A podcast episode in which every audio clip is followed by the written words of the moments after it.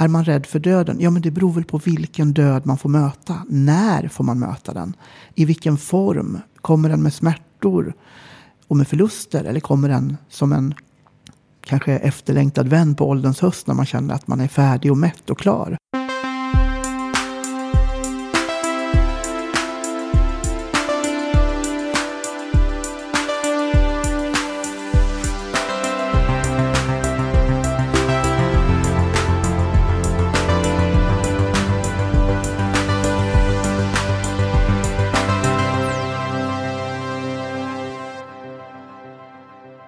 Hjärtligt, välkommen till eh, podden som heter Heja Framtiden. Jag heter Christian von Essen.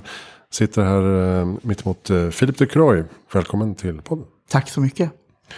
Vi sågs ju igår av en slump. För Visst. första gången. Precis. Faktiskt. Eller vi har, vi har försökt boka det här i ett år eller något Mm. sånt. Men det, igår så hade du en föreläsning på Downtown Camper med snackare talarförmedling. Stämmer bra. Eller talarnätverk säger de kanske. Talar, förening, nätverk, agentur. Ja. Sammanhang där man kan boka talare. Ja, vi är båda med där i alla fall. Och du hade, höll en, eh, en komprimerad version av din föreläsning om död, dem. döden. Precis. Och jag tänkte... Mitt bland folk som ville ha en trevlig AV och ta en öl och Ja, precis. prata om livet.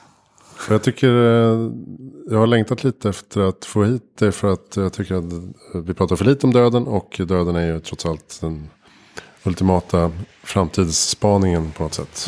Eh, Eftersom vi alla tyvärr en gång ska dö. Och eh, du kallas för eh, Sveriges enda tanatolog. Eh, är det så?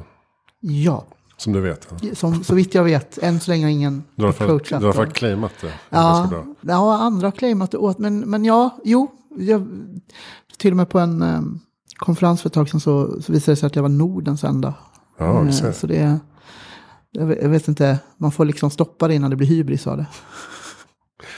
Och eh, eh, ditt namn här, vi pratade om det innan. Eh, egentligen är det Philippe Ducoy. Eh, Du kan ju. Ducoy. Och eh, du är halv eh, fransk, eh, vad sa du, indisk, fransk eh, Halv- mix här. Ja, precis. En salig röra. Så att man får uttala namnet som man känner. Det är Mm. enklast så. Det finns inga direkta krav. Nej, vad bra. Berätta lite om eh, tanatologi då. Är, den, är det läran om döden eller vad säger man? Ja, men precis. Tanatologi är det vetenskapliga studiet av döden och kan då oftast delas upp i två huvudgrenar. Antingen är det medicinska studier, då tittar man ju på postmortem, biologisk nedbrytning, hur döden är som process. Medan jag kommer från teologi och religionshållet, så jag tittar på det utifrån riter, ritualer, symboler, traditioner, föreställningar och det som berör döden relaterat till allt detta. Eh, och det kan ju vara allt från egyptisk balsamering till judiska riter idag till eh, dödens symboler eller färger eller vad det nu kan vara som, som folk är nyfikna på och som jag då söker svaren kring. När började det här? Hur började det? Varför blev det just döden för dig? Eh, Alltså ämnet eller för min del? för, för dig, ämnet Ja. för dig. Ja, eh, för, för ämnet kan sägas, det, startade, eller det, liksom, det kom till efter första världskriget och döden trängt sig på och kommit nära människor på ett sätt som var eh, väldigt handfast, väldigt påtagligt, eh, väldigt tragiskt. Eh, och då behövdes eh, studiet av döden och döende processer mer handfast. Eh, och ordet lånar ju sitt namn från Thanatos, den grekiska personifieringen av den stillsamma döden. Sen är grekisk mytologi besatt av döden. Eh, så det finns många. Eh, många av er som lyssnar kanske känner till Hades och andra Kirena. Och det är inte fel det heller, utan det är bara många olika sorters död eh, som man kan möta i den grekiska eh, berättartraditionen. Eh, för min del så började, man kan egentligen dela upp det i flera delar som, som så mycket. Eh, dels som barn så lyssnade jag väldigt mycket på Spöket på Canterville som ljudbok. Eller ja, det hette det ju inte då, då var det ett kassettband. Kassett. Och då lyssnade jag på repeat, för det som slog mig där var så tydligt att det enda Sir Simon de Canterville ville var att få vila i den bruna jorden och höra gräset vi, eh, vaja i vinden. Han ville helt enkelt få dö. Eh, just den där längtan efter att få dö slog an någonting. Det var någonting som fastnade. Och sen så möter man ju döden längs med livets väg. Eh, förr eller senare. I, I mitt fall fick jag testa med övningsbegravning. Låter kanske lite mer eh, suspekt än vad det är. Eh, vi fick gå på äldre släktingars begravningar som man kanske inte kände så väl. För att vara förberedda när det väl var dags för närmare släktingar, mormor och morfar mm. exempelvis. Eh, och sen så, menar, husdjur dör längs med vägen, något, något marsvin här och någon, någon hund där. Och sen möter man ju döden som vuxen också. Det här i kombination med att jag när jag läste mina eh, bachelor och masterutbildningar insåg att inte ens teologerna som, som ska jobba existentiellt och i dödens närhet har några direkta kurser om döden, mm -hmm. läser någonting om döden, utan det enda man hade var att man utanför det akademiska studiet, om man läste pastoral inriktning, präst eller pastor eller liknande, då kunde man ju då läsa eller få kurser på det som då hette Pastoralinstitutet, till exempel Svenska kyrkans egen utbildningsdel eh, och andra trossamfunds inriktningsdel då, där man lär sig riten. Mm -hmm. Hur begraver man? Man begraver dockor. Eh, så att man vet hur, hur lägger man skovlarna med mull, hur gör man, hur vänder man sig i rätt ordning och hur ser riten ut? Eh, och det är ju en del av döden. Men de existentiella frågorna kring döden, döden som språk, döden som symbolhandling, döden som rit och som ritupassage, finns ju inte med. Det är väldigt konstigt. Väldigt konstigt. Så det är den luckan jag försöker fylla igen efter bästa förmåga. Mm.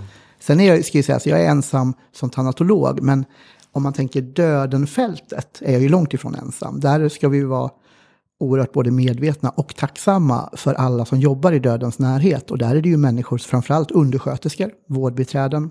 Det är begravningsentreprenörer, präster, imamer, diakoner som Egentligen kan man ju säga att läkare och präster är lite lika på ett sätt, därför att de kommer i, absolut i dödens närhet, i kontakt med döden, när diagnos ska ställas eller när eh, man ska ge beskedet.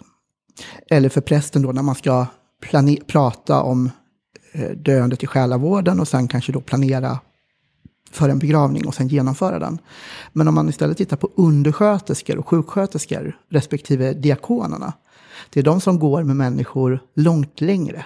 Under, sorg, under processen då man ska begripa att man är sjuk eller att man är döende på ålderns höst. Att försöka landa i det. Och sen att bära de sörjande efteråt under en lång tid med sorgegrupper, bearbetningssamtal och så vidare. Eh, så de är ju de mest handfast nära med döden. Ja, får eh, uppleva den på nära håll. Alltså kanske ta hand om den döde. Exakt. Och det är de som, jag menar om man tänker de händer som hålls i livets sista timmar, stunder, minuter. Det är ju i regel inte läkaren eller prästen, utan det är oftast då de som har en annan roll i dödens närhet. Ja, precis. Och den här föreställningen om att uh, han avled omgiven av sina nära och kära. Det är ju ganska sällan så det är på riktigt, kan jag tänka mig. Ja, alltså den största skillnaden mellan då och nu, om man tänker historiskt, är att förut dog man ju i hemmet. Nu dör ju de flesta istället på hemmet. Eh, döden har flyttat hemifrån och det är ju, det är ju en utveckling som, som är väldigt konkret. Eh, väldigt tydlig skillnad. Och det gör ju också att när döden flyttar från vår vardag, från vårt vi, eh, där vi gör döden tillsammans som handlingar, till att flytta den i tid. Vi, vi lever längre än någonsin förr, fantastisk utveckling. Vi har bra sjukvård, mat för dagen, kläder på kroppen, de flesta av oss. Eh, det är ju gott och bra. Eh, men i detta så har vi också flyttat fram döden, men vi har också flyttat den i rum. Från hemmet till hemmet, från viet till domet. Och där i har döden också professionaliserats på ett sätt som är nödvändigt eh, och som är en naturlig utveckling med tanke på att vi, vi lever helt andra liv än tidigare generationer. Vi lever kanske i olika städer, till och med olika länder eller kontinenter. Det är en skillnad.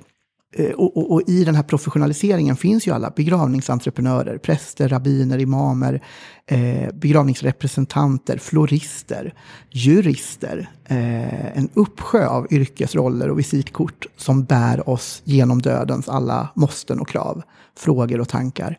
Psykologer inte minst naturligtvis, när det gäller sorgebearbetning och sådär. Ah, och allt det där är bra eh, på många sätt och är till stor glädje och nytta. Men Tyvärr har vi också förlorat vårt språk för döden, just för att den har flyttats bort så långt ifrån vår vardag. Så att döden har blivit något fiktivt eller relativt. Det vanliga är till och med att folk säger om jag dör, så vill jag att det här händer. Eller då vill jag inte vara med om respirator eller inför. Och, och, och redan där har vi ju ett, ett påtagligt språkligt problem. Om jag dör är inte frågan. Det, den kan aldrig vara det. I alla fall inte så som vi känner till eh, livets bortre, existensens bortre gräns idag. Utan det är när jag dör. Eh, och där, där måste vi återerövra språket och samtalet för döden tillsammans. Och därför skrev du också den här boken som heter Boken för dig som en dag ska dö. Stämmer. Eh, 2020 kom den och jag läste väl den 2021 kanske. Och nu kommer den som ljudbok också. Mm. Som du har läst in. Ja. Ja, jätteläskigt. Var det Ja, att läsa, alltså jag är ju inte skådespelare eller röstyrkes eh, så. Det var ju...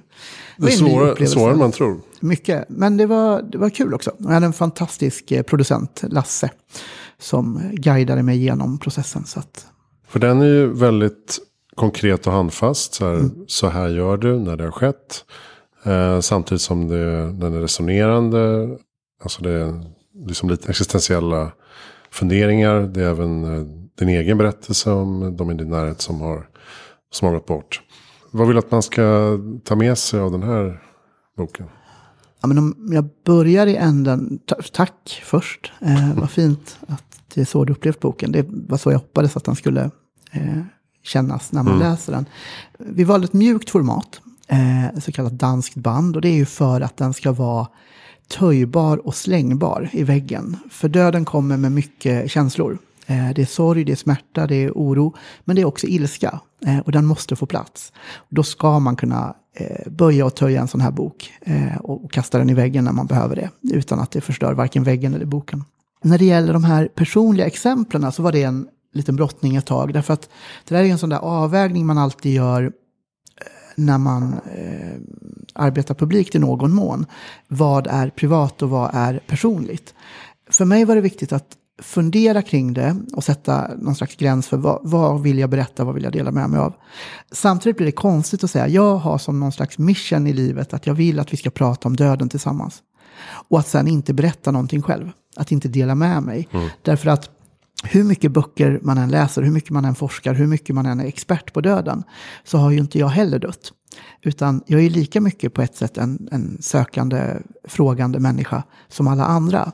Jag råkar bara ha läst mer om det. Funderat kanske nästan onödigt mycket kring det. Eh, men, men det gör ju att vi söker tillsammans, vi funderar tillsammans och då får vi också dela det vi själva har varit med om. Eh, och då tog jag tre exempel som jag också samtalade med dem som var direkt berörda innan jag skrev in dem. Eh, det är min farfar, det är min pappa och så är det den, min goda vän Saida Catalan som mördades i Kongo. Eh, och när det gäller Saida då så pratade jag med Maria, hennes mamma, eh, och, och förankrade att det kändes okej okay och att alla var eh, ja, men att det kändes värdigt eh, på ett bra sätt. Eh, men det var också viktigt därför att de tre är tre helt olika exempel av död. Det är en natur, eh, i farfars fall, mätt på livet, 89 år gammal, samlar faktiskt sina eh, nära och kära runt sig och säger farväl. Eh, och bärs av, i hans fall, då både en tro och en förhoppning som kunde bära honom över den tröskeln. Eh, I pappas fall så gick han bort i sjukdomen ALS, samma sjukdom som somliga har er kanske har talas om via Björn Artikel Lindblad eller Börje Salming nu senast. Mm. Så där var det ju det långsamma, eh, smärtsamma farvälet som tog ett par år eh, och bröt ner en person till oigenkännlighet. Och så Saida då som eh, mördades allt för ung eh, när hon försökte lappa och laga en trasig värld för andra människors skull. Som jurist för FN i världen åkte till Kongo, utredde sexuella övergrepp på kvinnor och barn på den kongolesiska landsbygden och vad det verkar då kom alldeles för nära sanningen för att få åka därifrån. Eh, och det här är ju tre helt olika sätt att dö på, att möta döden. Och de var så passande, i brist på bättre ord, därför att det är ju så det är med döden. Är man rädd för döden? Ja, men det beror väl på vilken död man får möta. När får man möta den? I vilken form? Kommer den med smärtor och med förluster? Eller kommer den som en kanske efterlängtad vän på ålderns höst när man känner att man är färdig och mätt och klar? Ehm, därför var de tre exemplen viktiga att dela också för att få kontakt med, med läsarna. Att vi, vi gör det här tillsammans. Mm. Eh, sen är den ju tänkt då att den ska vara både lite existentiellt fundersam, öppna upp tankar och, och, frågor. Men också vara väldigt handfast och konkret. För döden kommer med mycket känslor, som vi var inne på innan. Men också med otroligt mycket frågor och beslut. Man måste ta så otroligt många beslut. Och det ska man göra när orken ofta är som svagast. När allt har brustit och inget fungerar som det ska. Då ska man vara som starkast och förväntas ta rationella och kloka beslut. Inte bara utifrån vad man själv vill och känner, utan utifrån den avlidnes önskemål eller tankar. Och då måste det finnas checklistor, konkreta handfasta listor. Vad gör man efter ett dödsfall? Vad gör man med ett dödsbo?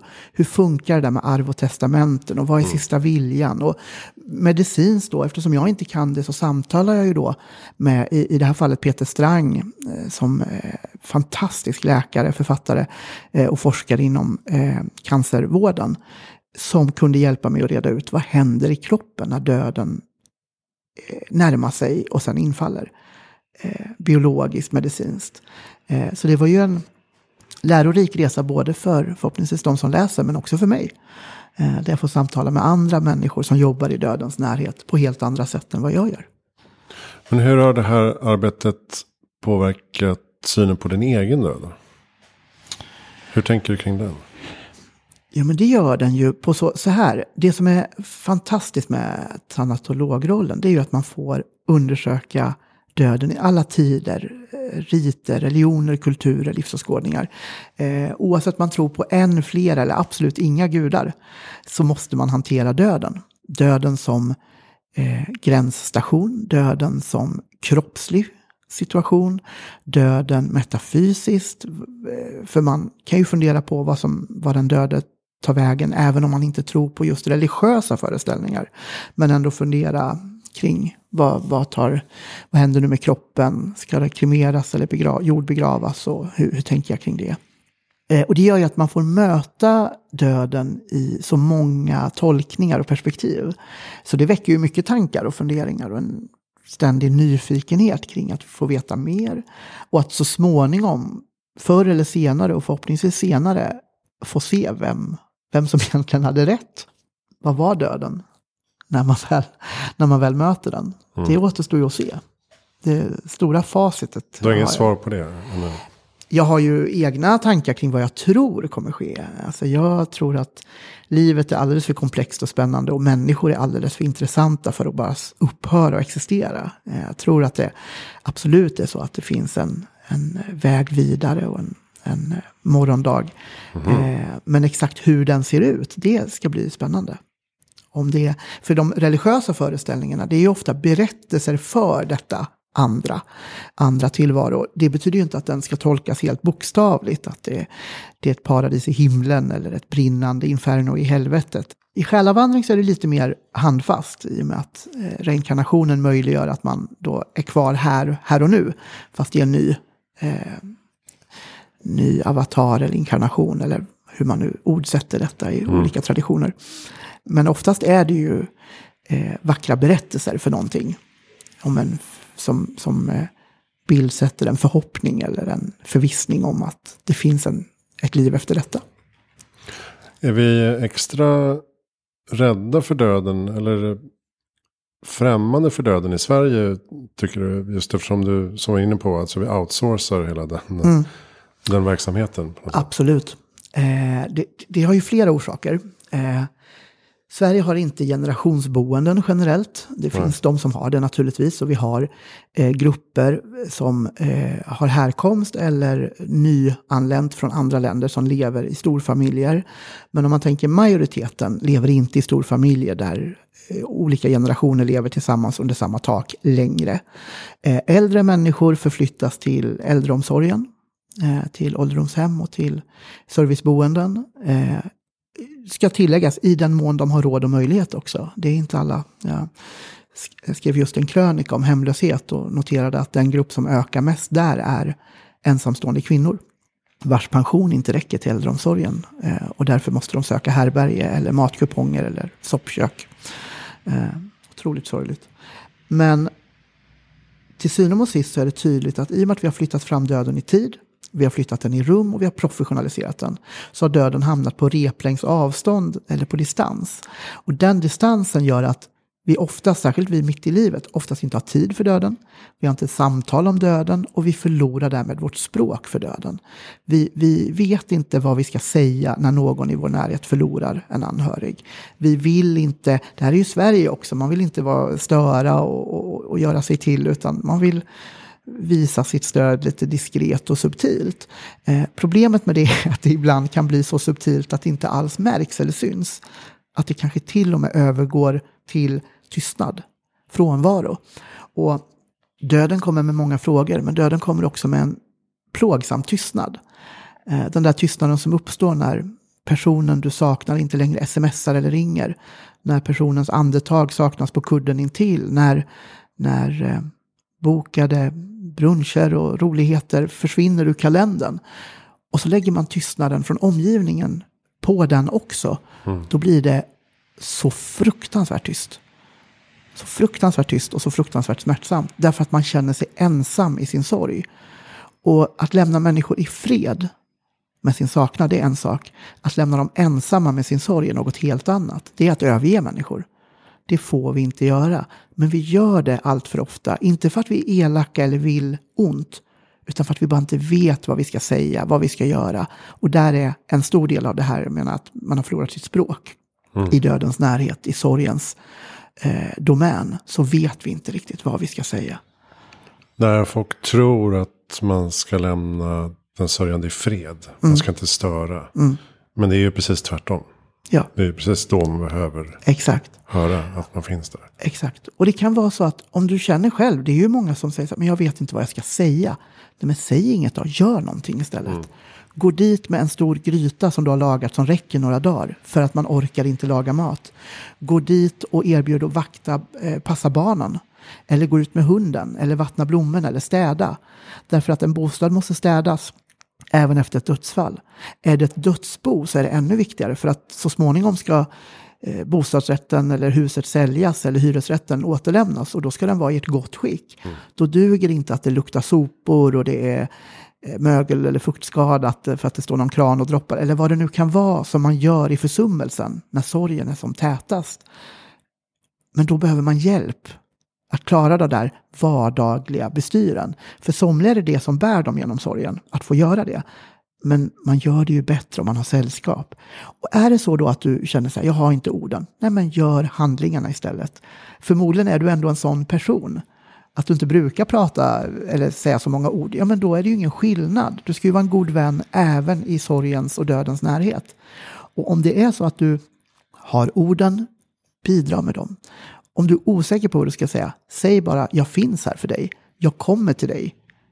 Säg inte framförallt hör av dig om du behöver. Därför att det är väldigt få som kommer ja, göra det. Mm. Men det är en artig grej man säger. Men det betyder inte att någon... Säg till om jag kan göra något. Ja, mm. säg gärna inte det. Utan gör någonting. Mm. Eh, erbjud dig inte, utan gör det. Därför att då ser du, visar du också att du är där, konkret, handfast. Sen kan det vara så, ibland är det tystnaden som är viktig. Personen måste få vila i tystnaden, få känna sorgen och saknaden och ilskan. Det kan ju vara så att det är någon som har gått i förtid av olika skäl, sjukdom eller självmord eller annat. Man får vara arg på personen. Den smärtan, den känslan måste också få plats. Det betyder inte att vi ska skuldbelägga eller skamma personen som har gått bort av olika skäl eller på olika villkor. Men man måste låta de som blir lämnade kvar få känna ilska också. Det är en känsla som verkligen är relevant i dödens närhet. Vi pratar om människor som kanske skulle ha levt ett helt liv tillsammans, som skulle åldras, se varandra åldras, som kanske skulle flytta till Italien eller vad det nu kan vara. Och nu är inget av det sant längre. Hela livsplanen är, är ställd på ända. Klart man får känna ilska då. Självklart. Ja. Och då kan det vara så att någon behöver få skrika på någon. Men kanske är du den personen som orkar ta det som är okej okay med att någon skriker lite en stund. Framförallt om sig. Eh, personen har valt att avsluta sitt eget liv. Eh, Absolut. Ännu mer så. Absolut. Och där finns ju, jag menar, Sverige har ju ett väldigt högt eh, antal självmord per år. Eh, det handlar ju om också bland annat just detta att vi är väldigt individualistiska på gott och ont, men vi är också väldigt ensamma. Vi har många ensamhushåll. Det betyder inte att man är suicidal naturligtvis. Många trivs alldeles utmärkt som, som singlar och ensamhushåll. Men allt för många, inte minst äldre, ofta eh, män vars livskamrat har gått ur tiden, där kanske i det här fallet då hon har stått för det sociala umgänget, för kompiskretsen, för att dra ihop saker. Så sitter han själv sen. Karriären är över, där man hade ett socialt sammanhang, där man hade, vän, eh, om inte vänner, så åtminstone kollegor att prata med, att ha ett samtal med. När det upphör och man är pensionär, och vi är ju lite åldersfixerade i Sverige också. Efter en viss, du har ett bäst före-datum och sen efter det är du ganska ointressant märkligt nog. Trots all din kunskap, erfarenhet, förhoppningsvis vishet, så är det som att det spelar ingen roll. Och så har du dina, om du, du kanske inte har barn eller nära anhöriga. Om du har det så kanske de, som vi alla har, liv som pågår och där den där omsorgen kanske inte alltid får plats. Mm.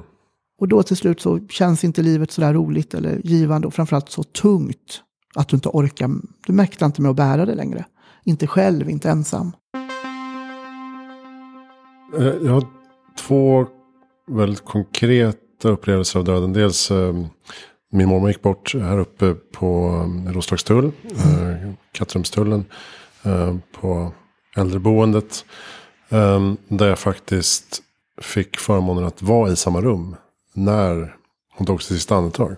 Fin. Eh, jag, mamma och min moster var, var på plats. Liksom. Ja. Och ett litet ljus tändes. Och det, liksom, det var fantastiskt fint. Och det hade ju inte behövt ske då. Nej. Men eh, det finns ju någon, man vill ju tro att det någonstans var meningen att hon valde det då. Liksom. Mm. Och sen så hade vi en annan situation. Um, uh, du träffade min fru precis, Eleonora. Ja. Vi förlorade ett barn för, ja, nu är det snart åtta år sedan, 2015. Uh, eh, vecka 39. Um, ehm, precis innan det var dags då. Jättestor mage. Mm. Man har postat bilder på Instagram och Facebook. Och, um, det ska bara, vi ska bara över mållinjen. Liksom. Mm. Och då slutar hjärtat slå uh, en natt. Och vi åker in och kollar. Och de hittar inget ljud och sådär. Och så plötsligt är man inne i någon slags mardröm egentligen. Mm. Uh, där man blir ledd till ett enskilt rum. Det tänds ett ljus. Vet, man hör knappt vad de säger. Man förstår inte vad som har hänt. Och sen hem, äta och sen in och eh, föda barnet. Mm. För att de låter en inte göra kejsarsnitt. Och det enda man vill är bara att få bort ja. det döda. Liksom, och gå vidare. Men de, eh, de sa uttryckligen att vi kommer motarbeta er önskan. Eh, och det bestämdaste. För att man vet från forskning att det är mycket mer läkande och helande om man eh, kan eh, föda barnet.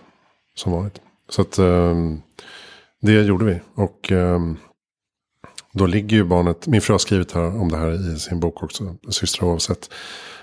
Då ligger barnet plötsligt i rummet då, mm. i en liten vit låda. Mm påklädd. Och eh, så ska man då ta farväl eller mm. hantera det. Jätte, jättekonstig stämning.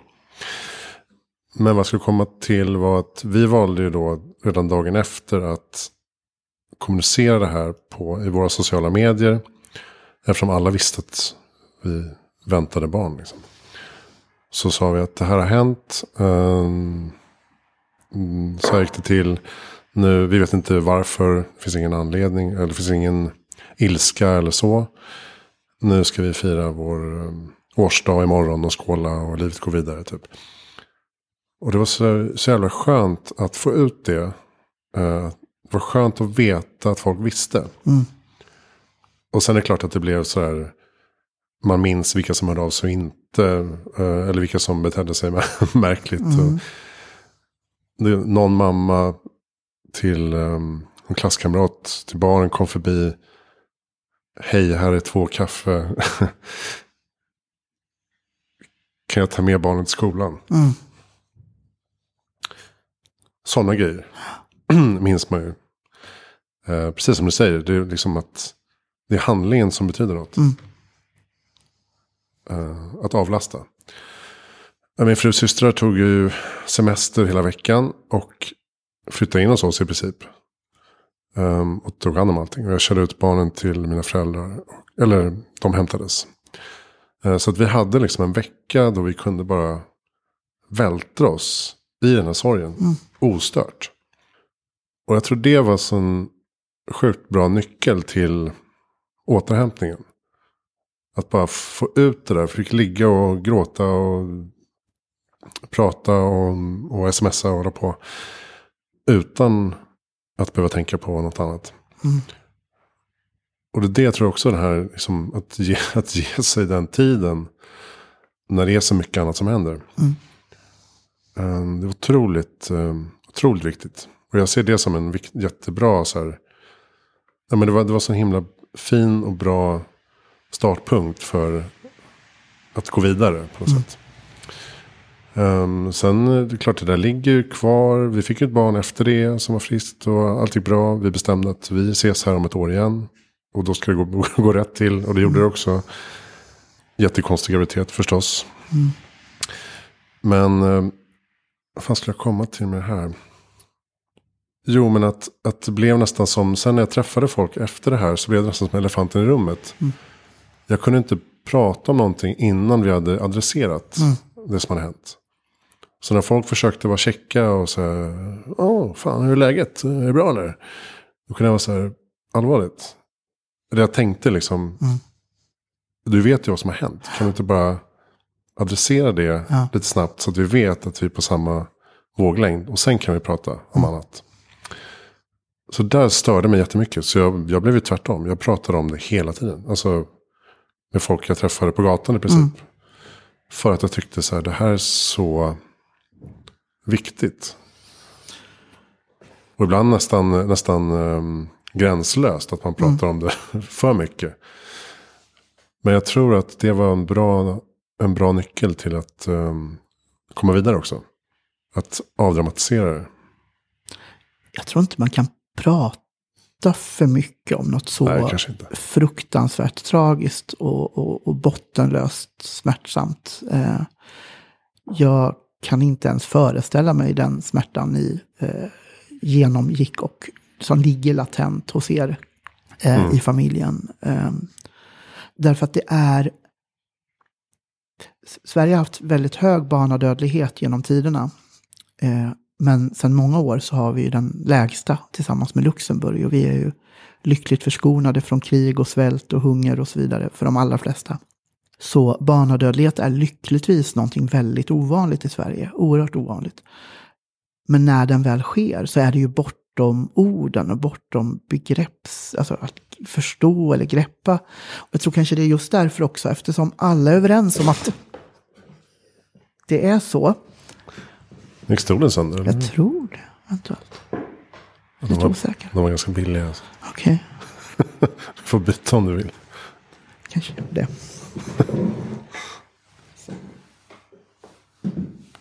Det är någon som vill oss någonting ja, i det här rummet känner jag. det är något tema här. Nej men jag tror, nej men i och med att alla, på tal om tystnad, det finns en tyst överenskommelse att det ni har genomlidit och bär eh, genom livet, för det här är ju något som, som du själv säger, det här är ju inget som försvinner, utan det är ju där. Ja. Eh, och bärs genom livet. Det finns en familjemedlem så att säga, eh, parallellt som inte fick leva sitt liv. Um, ja, det är inte alltid att man tänker att man tänker inte alltid på barnet i sig, men, men däremot händelsen ja, lever kvar. Ja. Sorgen och Precis. Och då tror jag att i den så finns den tysta överenskommelsen att det här är det värsta man kan tvingas vara med om. Det finns inga föräldrar som ska behöva föda ett avlidet barn eller behöva begrava sitt eget barn. Det ska inte ske. Nej. Det är så onormalt och så orimligt. Och jag tror kanske det också förklarar varför vissa av era vänner var så provocerande checka. Att man, man, man, man är så medveten om att det här har jag inga ord för. Det här är så bortom vad jag kan sätta mig in i. Man kan heller inte säga den här traditionella, jag vet hur det känns. För det vet man inte. Jag vet inte det. Ingen vet Nej. det som inte själv har genomgått det. Um, och det gör att den typen av um, käckhet kan jag förstå. Men jag tror att ditt svar är en gåva till er omgivning. Det ni säger då, att prata om det mer än mindre. Att peka på elefanten i rummet och faktiskt säga så här är det. Det här har vi gått igenom. Det här är ogreppbart smärtsamt. Eh, och ett stort sår hos oss och kommer vara länge. Jag tror det är en gåva, därför att det gör att vi, just de där samtalen om döden som vi måste ha, de kan ske i bästa fall under trevliga omständigheter när livet rullar på. Preventivt, förebyggande. I värsta fall måste de ske under de här premisserna. Och då är det ju en gåva för både de individerna men också för den, det sammanhanget ni befinner er i. Att tvingas ut på banan, att tvingas reflektera kring livets sårbarhet, kring döden. För vi blir så mycket mer levande när vi får prata om döden. Jag tror inte alltid det är att vi inte vill, det är att vi inte får. Vi ges ingen möjlighet. Det finns ingen arena just för att vi har lyckats flytta döden så mycket. Men vi har ju till syvende och sist inte avskaffat den. Och, i det tomrummet däremellan så tror jag samtalen gör oss mer levande. Vi tar vara på tiden bättre, vi tar vara på relationer bättre, vi tar vara på oss själva bättre, både fysisk och psykisk hälsa, existentiella tankar, eh, relationer, både med barn och partners, med vänner och med kollegor. Um, så jag tror det var en gåva. Mm. Däremot så var det ju en gåva som jag önskar att ni aldrig hade behövt ge någon. Såklart. Nej, det är klart. Men eh, efteråt så har jag blivit betydligt mindre rädd för döden. Mm. Jag tror att det gäller min fru också. Mm. Eh, för någonstans så landar man i så här. Alla ska dö. Det mm. handlar bara om när. Mm. Mina barn ska dö, mina föräldrar ska dö, min fru ska dö, mm. katten ska dö. Vi vet bara inte när. Nej. Förhoppningsvis inte idag. Liksom. Så att det är en uppgivenhet på, på ett sätt. Men det är också en, en uh, energi till nuet. Alltså mm. till um, vad, vad vi har. Mm. Att man får vara extra tacksam för allting. Exakt så. Alla som inte är döda. Ja. Men, men vissa blir ju liksom paralyserade av döden. Och kan ja. Uh, få djup uh, existentiell ångest. Mm. Bara att tänka på det. Men då tror jag att det kanske är att man inte heller har kommit riktigt så här nära. Ja. Man, har, man liksom har döden i sin periferi. Och som känns som att den kryper närmare in på. Och det blir väldigt skrämmande. Har man haft döden så här nära så är det så här. Ja, det där var det värsta som har hänt. Men vi lever också vidare. Ja. Vi, man kan komma vidare. Ja, ni är ju levande bevis på det. Eh, och många med er som har eh, drabbats av, av osägbara eh, tragedier. Så går ju livet på något märkligt sätt ändå vidare. Och det är ju liknande berättelser som många ger, eh, som har varit med om något liknande, att just därför tar jag vara på livet bättre. Just därför är jag mer rädd om relationen till mina barn eller till min fru eller till min man eller vad det nu är. Alltså de relationer man har. Även vänskapsband, inte att förglömma. Det finns ju många mm. människor som där vänskapen är långt mycket djupare och mer innerlig än vad familjebanden är. Eh, de ska man också för övrigt komma ihåg eh, i, i dödens närhet, i sorgen. Att inte glömma bort och, att respektera den relationen så som den var. Och inte så som samhällsnormen säger, att vänner är på kanske plats fyra efter eh, en viss rangordning med partners, barn, föräldrar, syskon och så vidare. Utan att vänner kan vara nog så viktiga. Mm.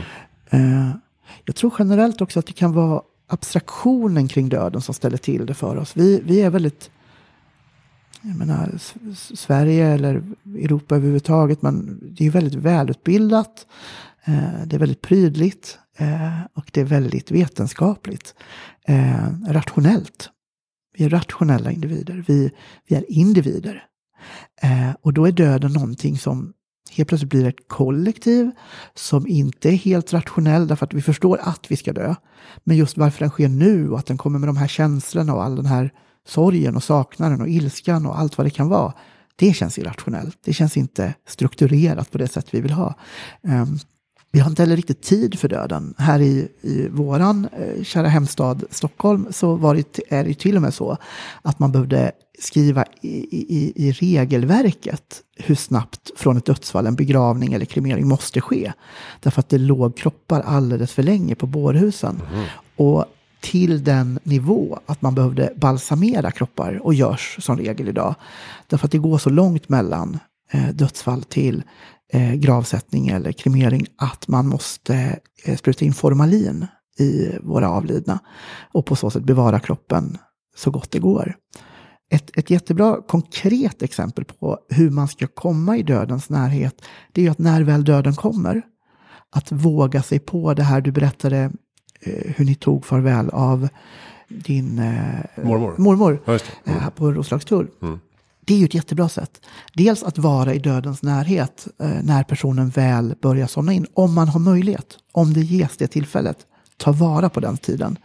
De samtalen, den stunden av innerlighet. Men också när personen väl har gått ur tiden. Kom dit, se personen, se kroppen. Inte för att det är det roligaste du kommer göra i livet. Det är inte, det är, så är det inte. Det är sorgligt, det är smärtsamt. Men det kan också vara väldigt vackert och värdigt. Därför att det är där du dels får det här rationella, du förstår med ditt förnuft, du ser med dina ögon, du kan ta med dina händer och känna att nu har en förändring skett. Personen finns inte längre i den här tillvaron, i den här formen som jag har känt eh, henne eller honom. Eh, det är en viktig konkret handling för att också förstå döden, att, mm. att komma den nära. Det andra är att många gånger är döden väldigt fridfull mot vad man tror. Det finns undantag från det. Det finns sammanhang där vården inte rekommenderar att man visar personen. Det kan vara vid djupt eh, tragiska trafikolyckor eller liknande där, där kroppen är till oigenkännlighet. Då finns det en, en poäng i att kanske inte eh, ha det som sista bild av personen. Mm. Men jag vet att till exempel min ALS-sjuke far, när han var död och låg på sin sjukhussäng med tänt ljus och, och knäppte händer, då var det den friska pappa jag kunde se där. Därför att den där nacken som hade krökts under sjukdomsperioden, den var uppböjd. Eh, blicken var tillbaka så som den brukade vara innan den grumlades av sjukdom och smärta. Och han var ju inte längre buren av rullstol som han var mot slutet. Han såg ut som han brukade göra innan sjukdomen tog och bröt ner. Eh, och det blev ett fint avslut på den relationen i, i den här tillvaron. Att kunna se att nu är det sjuka borta. Nu är, nu är personen tillbaka. Ja, det. Eh, det blev ju en slags upprättelse mm. efter ett par års sjukdom. Eh, och det, det bar mig väldigt mycket just att få se det. Den död som är för brutal eller för våldsam för att se Eh, där kanske man kan hitta andra metoder eh, att samlas kring personens minne snarare vid minnesstund eller årsdagar. Man kan ju skapa dagar för avlidna personer. Vi har ju dels eh, halloween, allhelgona och alla själas dag. Det är ju tre olika tillfällen på året. Men det finns ju också minnesdagarna. Födelsedagar, eh, förlovningsdagar eller bröllopsdagar eller dagen man träffades eller dagen man dagen personen gick bort de dagarna kan vara också oerhört viktiga, därför att då lever ju personen vidare i mm. det sammanhang som hen var, alltså familjen eller kompiskretsen. Och där kan det också finnas utrymme för både allvar och sorg och smärta. Men också för värme och humor och att skämta om personen eller med personens humor mm. och värme. Att minnas personen som personen var. Eh, så det är också någonting man kan göra väldigt konkret. Jag minns att sjukvårdspersonalen när, när vår vår son um, var, var, borta då, eller var född mm. men död. Um, de var väldigt på att uh, vill inte ta hit uh, farföräldrar och ta hit barnen. Kom imorgon och titta och sådär. Och vi tackade nej till det för att det kändes redan mm. obe, obekvämt. Mm. Uh, med det här, den här döda personen i rummet. Som ju ändrar färg också. Ja. Alltså, det blir inte det blir ju inte en liten pojke utan det blir ju ett lik. Mm. Liksom. Så det tackade vi nej till. Och sen rekommenderades också det här. Äh, det, det, finns en barndunge, äh, eller vad man säger. Mm. en kulle eh, vid Danderyd, Danderyds sjukhus. Ja. Där man kan gå och lägga saker och så här. Och vi gick dit och tittade. och eh, vände nästan på en gång. För att det var så eh, otroligt smärtsamt. För att det var... Jag säger, så varje gång vi går hit så ska vi också bära 150 andra Mm. barns och familjers sorg. Mm. Med små nallar och stenar och hjärtan. Så vi bara, nej men det här går inte. Vi, vi kör minneslund istället. Mm.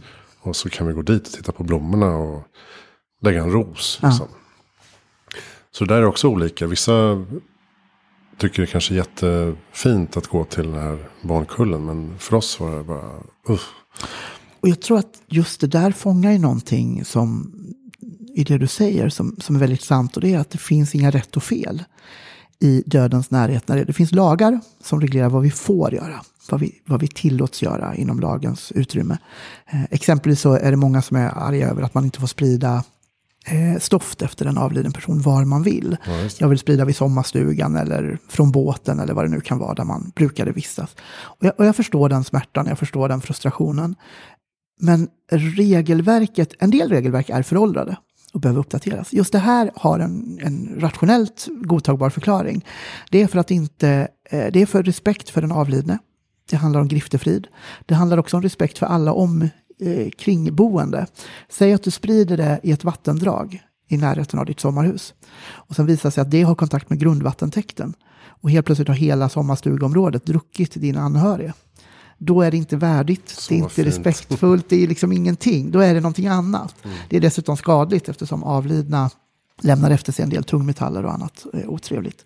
Eh, så det finns goda eh, regler som är rationella och där man ofta hittar lösningar.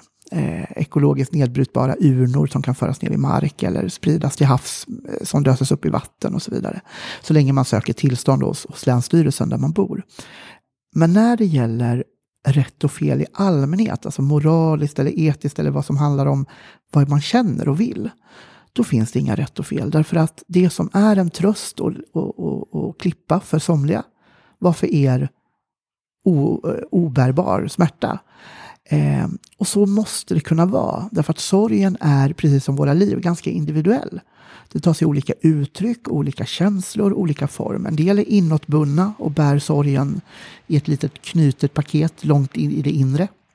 En del bär den utanpå kroppen med alla känslor. Eh, som, en, som ett sorgeband i sig självt. Eh, och det, och båda, är, båda är bra utifrån, så länge som den bär dig och den inte knyter dig fast i sorgen på ett sätt som gör att du inte kommer vidare med livet. Eh, det finns ju det när, när du knyter det för hårt. Om du knyter det i ditt inre så, så kan det fungera för dig och då är det inget, inget fel eller konstigt. Eh, tvärtom. Men om det blir en knut som du inte kan lösa ut själv, där du trasslar in dig och fastnar och stegen vidare i livet blir för svåra och snåriga, då har du fastnat och då kan du behöva hjälp. Då finns det sorgegrupper i kyrkor och trossamfund. Det finns där människor varit med om liknande eller samma sak som du själv som kan hjälpa dig att reda i dina trassliga tankar och känslor. Eh, Men också såklart psykologer som har eh, fantastiska metoder för att hjälpa dig vidare. Eh, För döden är ju också en fullt rationell irrationalitet. Alltså, det är, vi är flockvarelser. Vi vill gemenskap, vi vill liv. Att någon tas ifrån flocken, att någon rycks bort från sitt sammanhang är inte bara en förlust för den enskilda personen där och då, om det inte är en väldigt gammal person, utan eh, som kanske vill dö, ska sägas. Det finns ju äldre med fantastisk livslust för, för många år till. Eh, men det är en förlust för flocken, för, för gemenskapen. Och den måste hanteras på något sätt. Den är mot vår natur på ett sätt, trots att den är fullt naturlig. Där i ligger en komplexitet som vi måste leva med. Ja, jag kan säga att för de som varit med om det vi var med om så vi fick ju tilldelat då en eh, fantastisk terapeut som också var barnmorska. Så hon hade båda perspektiven. Hon förstod det fysiska och Vad bra. eh, sorgen efteråt. Så och henne, henne gick vi till tillsammans. Ja, Typ eh, tio gånger eller något Ja. sånt där. Och det var, det var faktiskt skitbra. För då kunde vi prata om vardagen med de andra barnen och liksom hur, hur det gick i övrigt. Och vi kunde även prata om eh, jakten på nästa barn. Och, eh, fertilitet och liksom, smärtor och allt sånt där.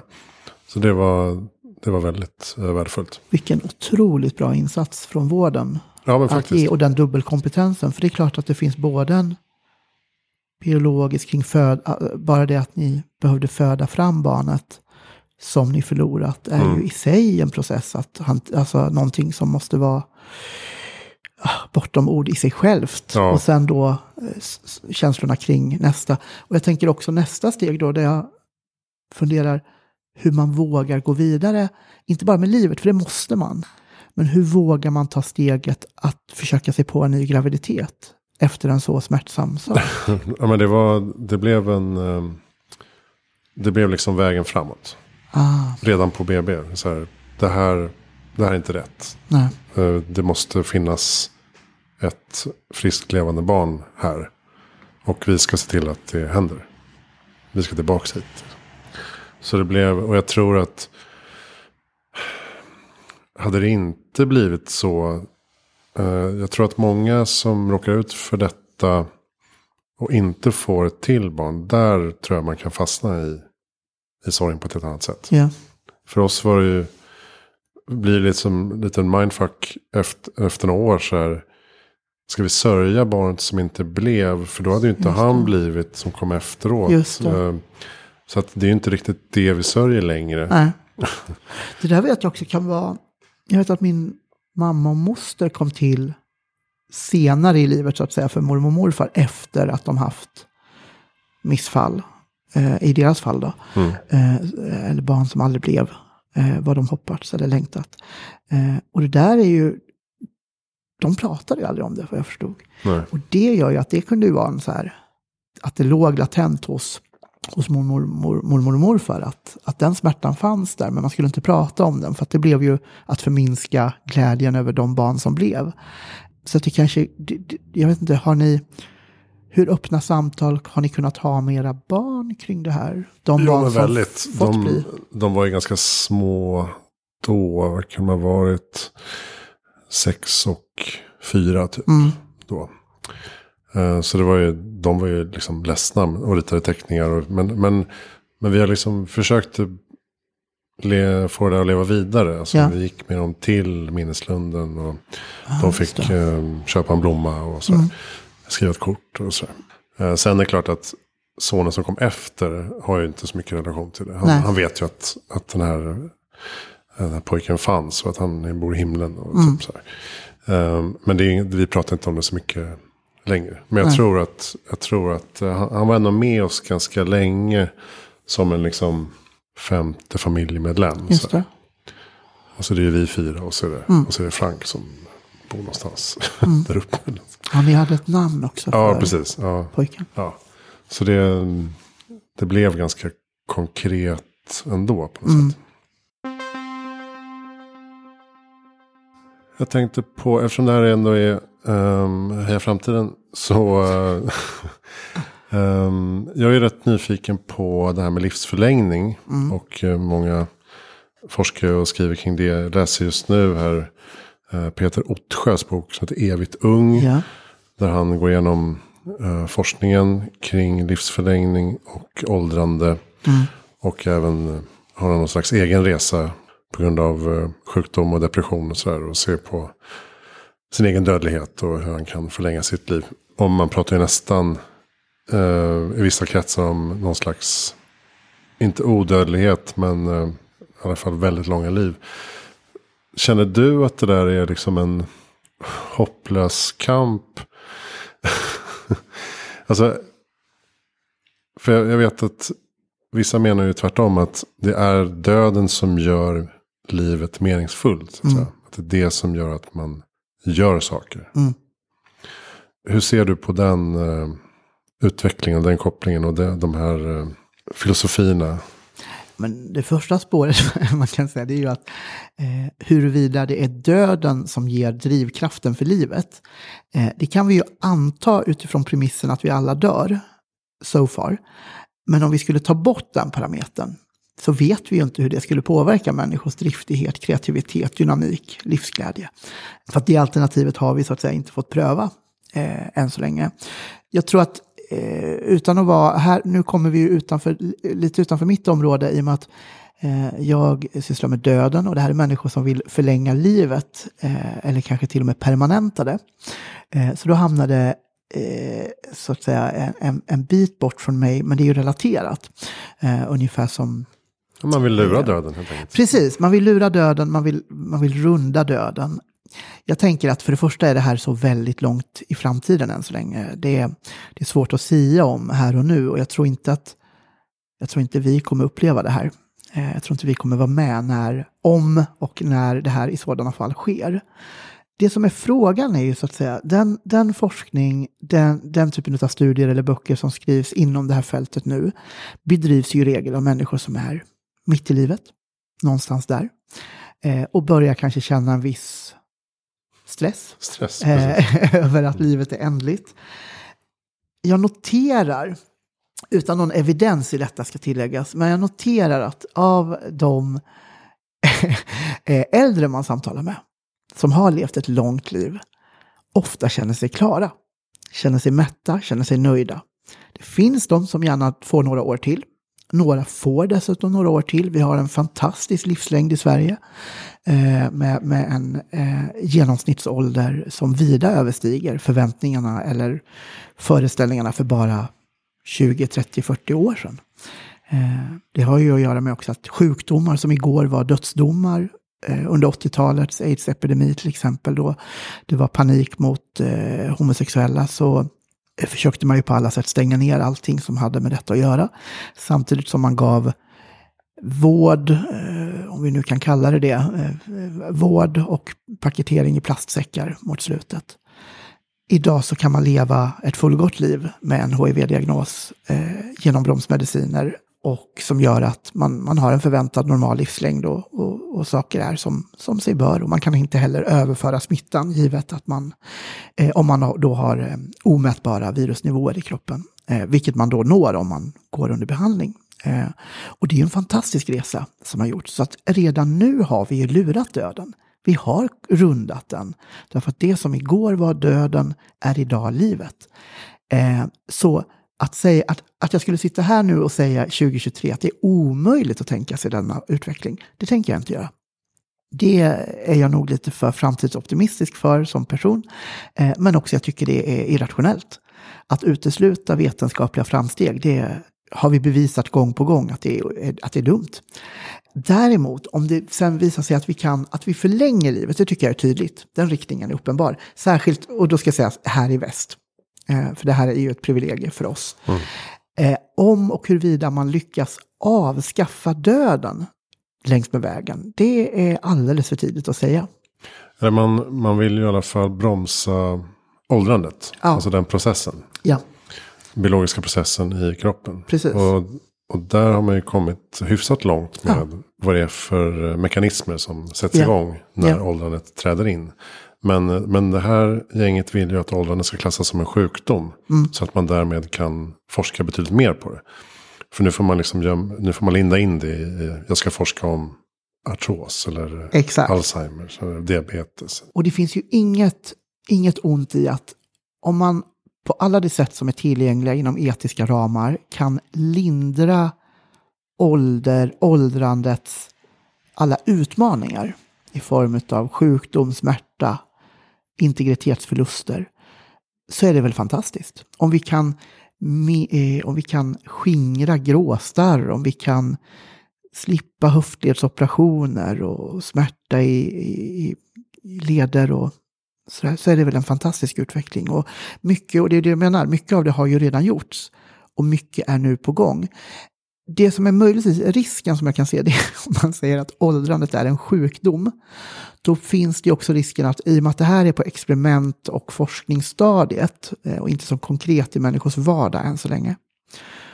Jag är lite osäker på vad det innebär, eller det tål att tänkas på i alla fall, vad det innebär att sjukdomsklassificera någonting som alla når förr eller senare.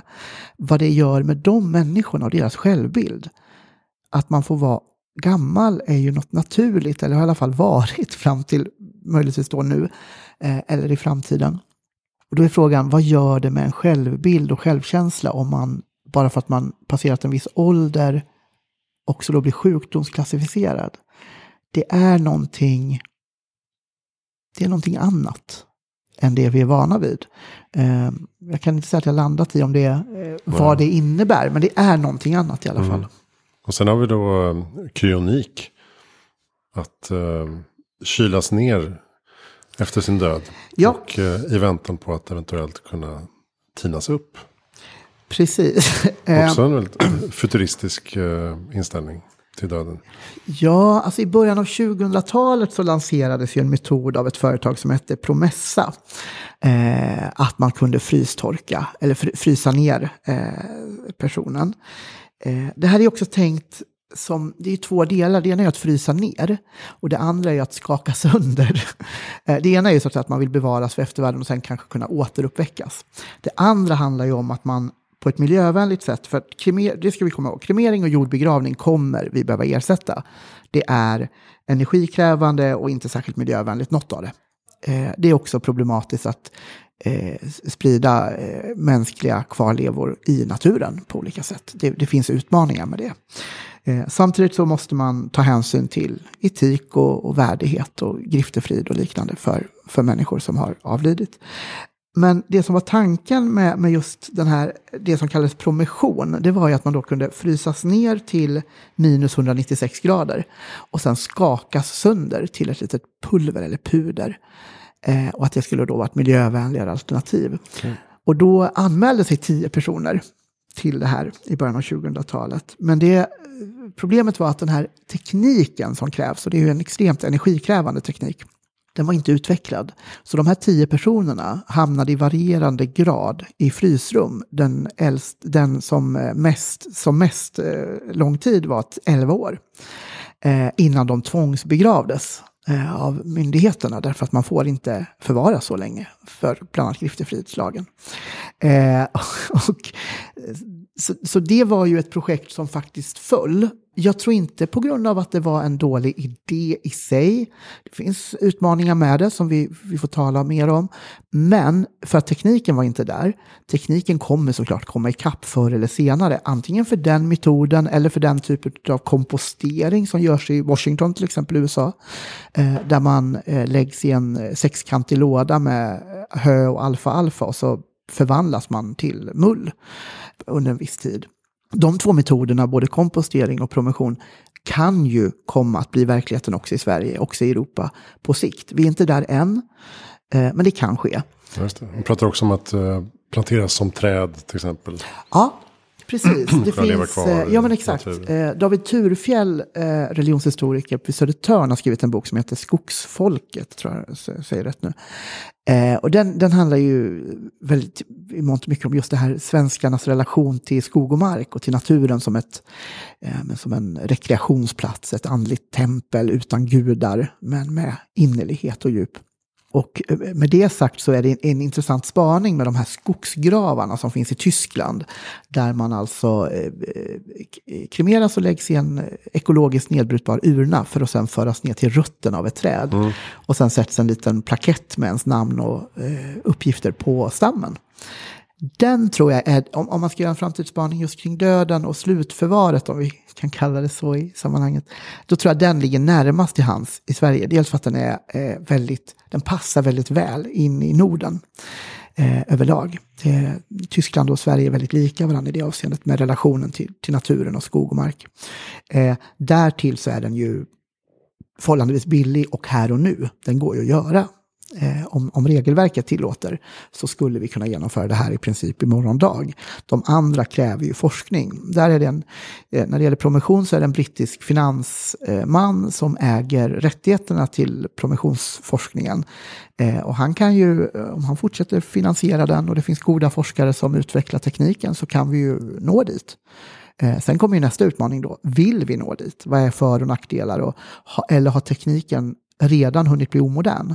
Det finns ju en risk. Det här var ju 2000 mm. och nu skriver vi 2023 i kalendrarna. Eh, på 23 år hinner det hända väldigt mycket, särskilt med hänsyn till klimat och miljö. om man ser på kryonik, tror du att det är möjligt att kunna tina upp en person Inte i dagsläget. om, om hundra år? Ja, ja, men det är ju det. Alltså, I dagsläget är det ju omöjligt. Eh, det finns ingen biologisk förutsättning så som jag har förstått det. Om det kan ske om hundra år. Det är nästan något du måste ta med en medicinare. Men jag tänker att det finns ju så mycket kroppsliga funktioner som har stannat av. Eh, och som, som eh, så att säga, djupfrysning av en människa funkar ju inte så som, som alltså, om du djupfryser grönsaker eller kött eller sådär så, så, så är ju så att säga den klarar sig ganska länge, men det är ju inte så att eh, hjorten eller hallonen eller vad det nu kan vara återuppstår i sin tidigare form exakt. Här pratar vi ju liv eh, Mm. som stannar av och, och då kan man säga ställs på vänt. Eh, Hur länge kan man vänta? Det finns ju vid hjärtstillestånd till exempel där hjärtat kan ha stängts av, stannat av men där man får igång det. Men då pratar vi ofta sekunder eller minuter. Här pratar vi flera år av hjärtstillestånd exempelvis. Hur ska människokroppen återhämta det? I dagsläget är det inte tänkbart, men på sikt med god medicinsk forskning, kanske. Mm. Kanske. Den som lever får se, får man ju säga. Precis. Och sen eh, har vi den andra tekniska utvecklingen då med eh, eh, artificiell intelligens eh, som vi tar stora steg nu. Vi har VR, AR, eh, hologram och den typen av teknik. Som gör att man i princip skulle kunna samtala med den avlidne genom att AI har återskapat personens röst och eh, ton och sådär. Det görs ju redan idag. Ja. Eh, exempelvis Steven Spielberg finansierade ett projekt eh, via University of Southern California eh, som heter Speaking Memories. Eh, nej, förlåt, eh, eh, det heter den delen, utställningen det fanns en utställning på Historiska museet som hette Speaking Memories, Förintelsens sista vittne. Som gjordes i samarbete mellan Historiska museet och Judisk kultur i Sverige. Och ett antal stiftelser för överlevande, Föreningen Förintelsens överlevande bland annat. Eh, och i den finns en installation eh, som är ett AI där man får samtala med överlevande som har gått ur tiden. Eh, så att då spelar man in x antal frågor man får sitta framför ett i princip hologram, i det här fallet är det en skärm, men med personen i en 3D-form. Så att man kan samtala, man håller ner en knapp, ställer sin fråga och personen kommer kunna svara i 90% av fallen. Ibland blir det fel därför att man hittar inte rätt i systemet när man söker efter svaren, så att säga, eller frågan ställs på ett sätt som missuppfattas. Eh, det kan också ge utrymme för goda samtal. Eh, men där finns ju den möjligheten och det tror jag generellt att vi kommer se mer av. Eh, vi ser redan nu en liten spaning, jag tror det har att göra med personliga varumärken. Många som är personliga varumärken som har eh, som är TikTok-profiler eller eh, eh entreprenörer eller annat som vill bevaras för eftervärlden. Det kan ske genom hologram, det kan ske genom de här minnessidorna i sociala medier var ju första steget mot det. Att man behöll personens sida men skapade minnessidor. Det görs via hologram, det görs via eh, en trendspaning som finns, det är att man börjar bygga mausoleum igen.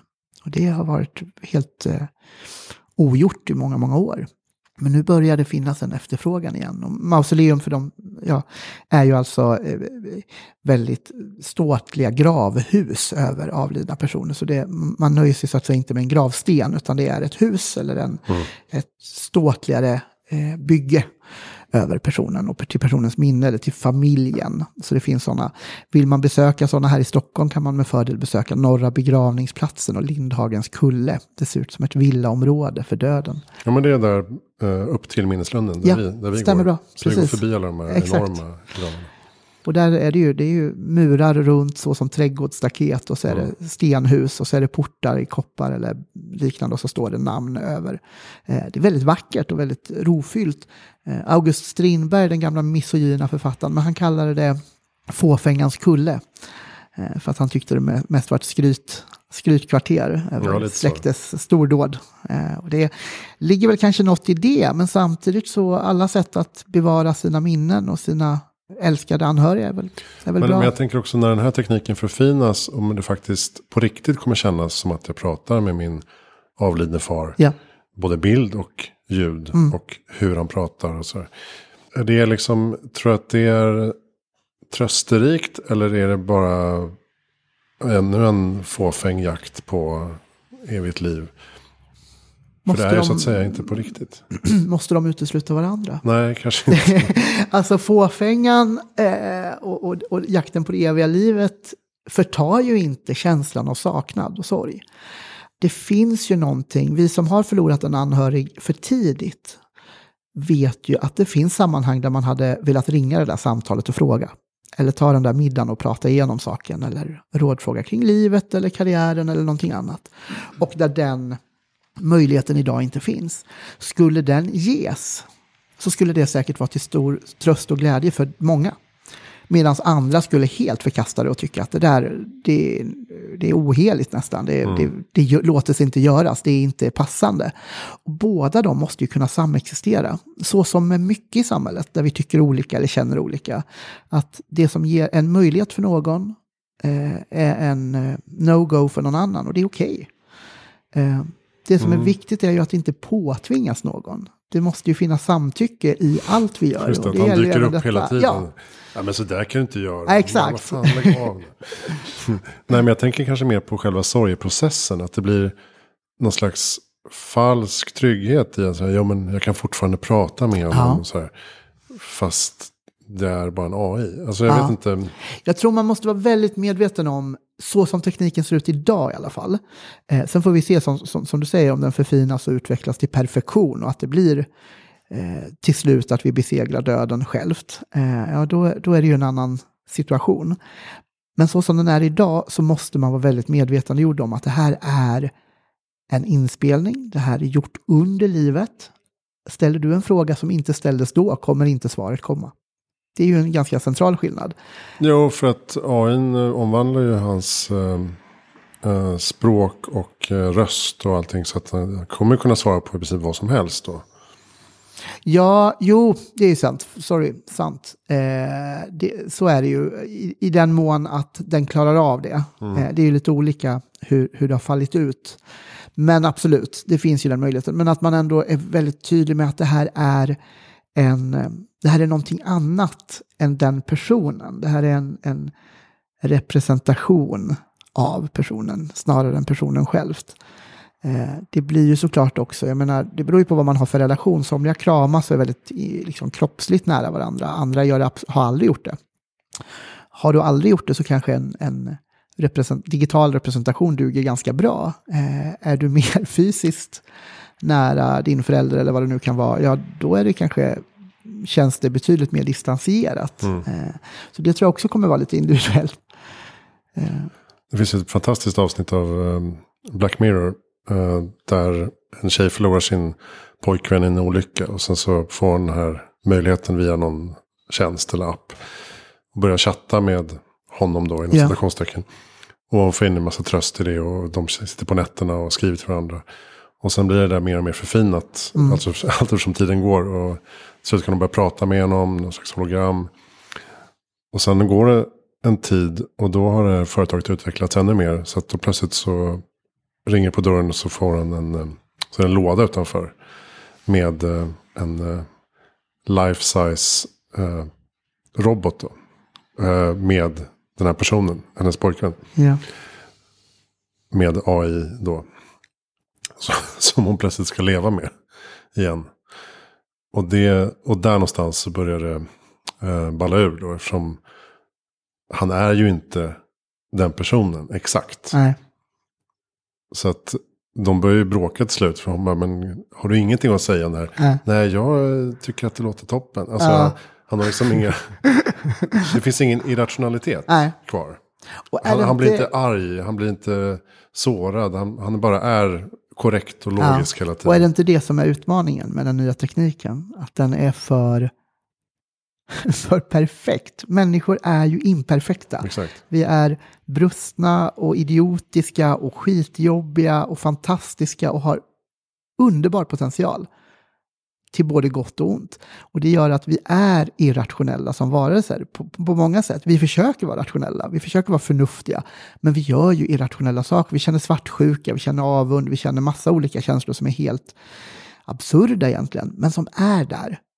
Och så länge inte den kan imitera all vår mimik i alla känsloled, med alla dess komplexitet, vad det är att vara människa, då, då är det nog ändå en viss distans till den här tekniken. Mm.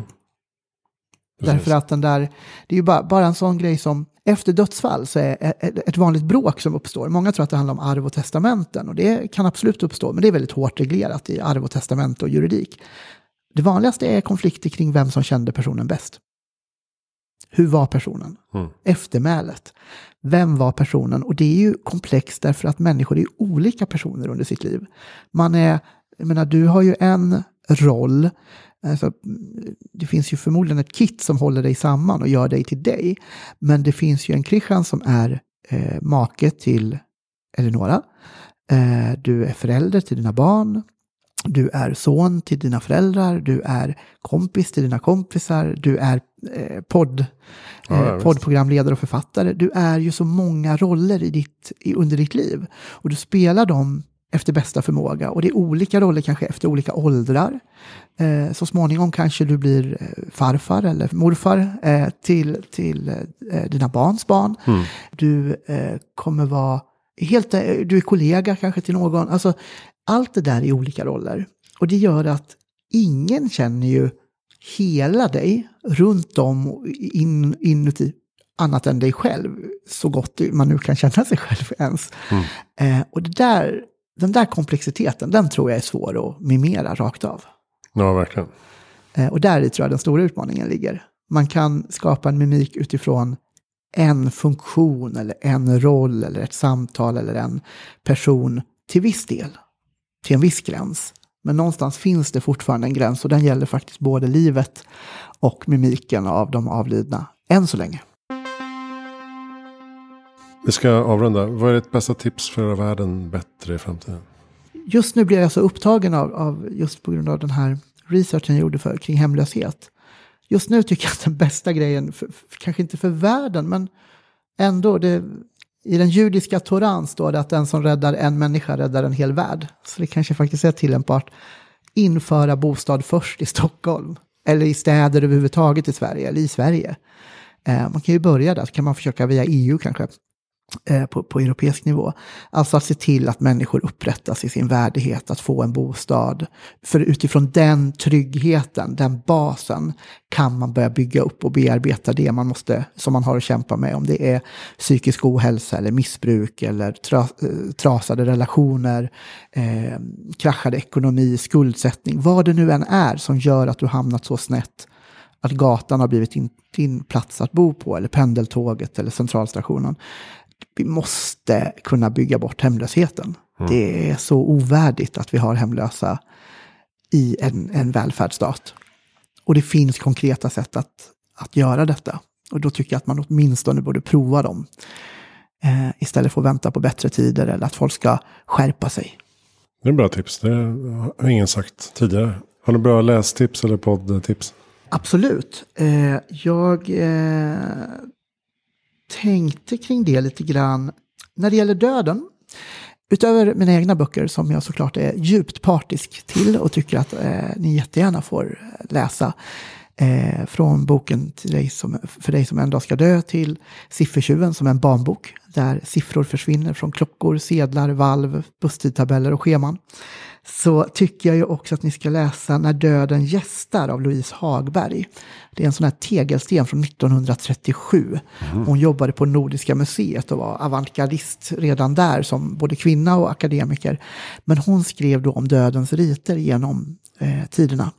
Eh, den har ett lite gammeldags språk av förklarliga skäl, men det är en fantastisk läsning. Eh, väl värd att läsa.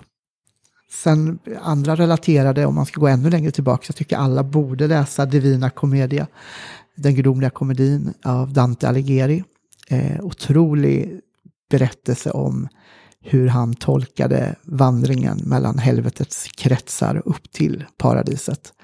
Vill man inte läsa boken så kan man ju alltid se Hasse och Tages Mannen som slutade röka som är en pastisch på denna mm. vandring, fast för en rökande finansarvtagare. Ja, men det är bra. Vem tycker att jag ska intervjua? Åh, jag tänkte på, i och med att du eh, nämnde detta med AI och hela detta kluster kring framtidsspaning, också kring lite etiska utmaningar som det medför. Inte minst, jag tänker till exempel om robotarna blir så förfinade att vi nästan kan se dem som oss själva. Har de rättigheter? Har de skyldigheter? Mm. Hur ska de inkluderas i vårt vi? I vår gemenskap? Hur blir de till? Är det genom blicken? Alla de här frågorna eh, finns Susanne Wigorts Yngversson, professor i teologisk etik. Otroligt skarp och klok människa som också varit min handledare. Hon forskar mycket kring just blicken som tillblivelse, hur man blir till, men också just kring AI och kring robot, Mhm. robotar i etiken. Det skulle vara otroligt intressant att lyssna på ett samtal mellan dig och henne om, om just detta. Det låter perfekt. Var finns hon någonstans? Hon finns på Enskilda högskolan i Stockholm. Okej. Ja men det är bra. Då ska vi eh, gå vidare med livet. jag säga. Det tycker jag. Tack snälla Filip Ducroy för att du kom till Heja Framtid. Tack snälla för att jag fick komma. Eh, och hur eh, hittar man dig? Eh, man hittar mig, man får jättegärna följa mig i sociala medier. Jag finns på Instagram och Facebook med mitt namn. Skri, skriv det bara som ett långt ord så blir det. Du kommer, ni kommer hitta. Annars så, eh, böcker och sånt finns ju på Adlibris och Bokus och där böcker finns. Men i sociala medier lägger jag ut när det är intervjuer på G, poddar, tidningar, tv, men även eh, föredrag och nya böcker. Så där, där har jag jättegärna kontakt med er. Och gärna om ni har frågor, tankar eller medskick så ta gärna kontakt. Mm. Och tack till eh, snackare.se då, som sammanförde oss igår i alla fall. Absolut, verkligen. Och där kan ni ju boka eh, föredrag till er förening, konferens, årsjubileum eller vad det nu än är för både mig och Christian och andra eh, föreläsare inom en rad spännande ämnen. Precis, gör det. Och eh, härframtiden.se där är allt om eh, podden och interruptionerna och mina projekt med böcker, magasin, nyhetsbrev, eh, moderatorsgrejer och eh, talkshow-event som jag håller på att lansera också. Vi hörs nästa gång med något annat. Jag heter Christian von Essen. Tack för att du lyssnar.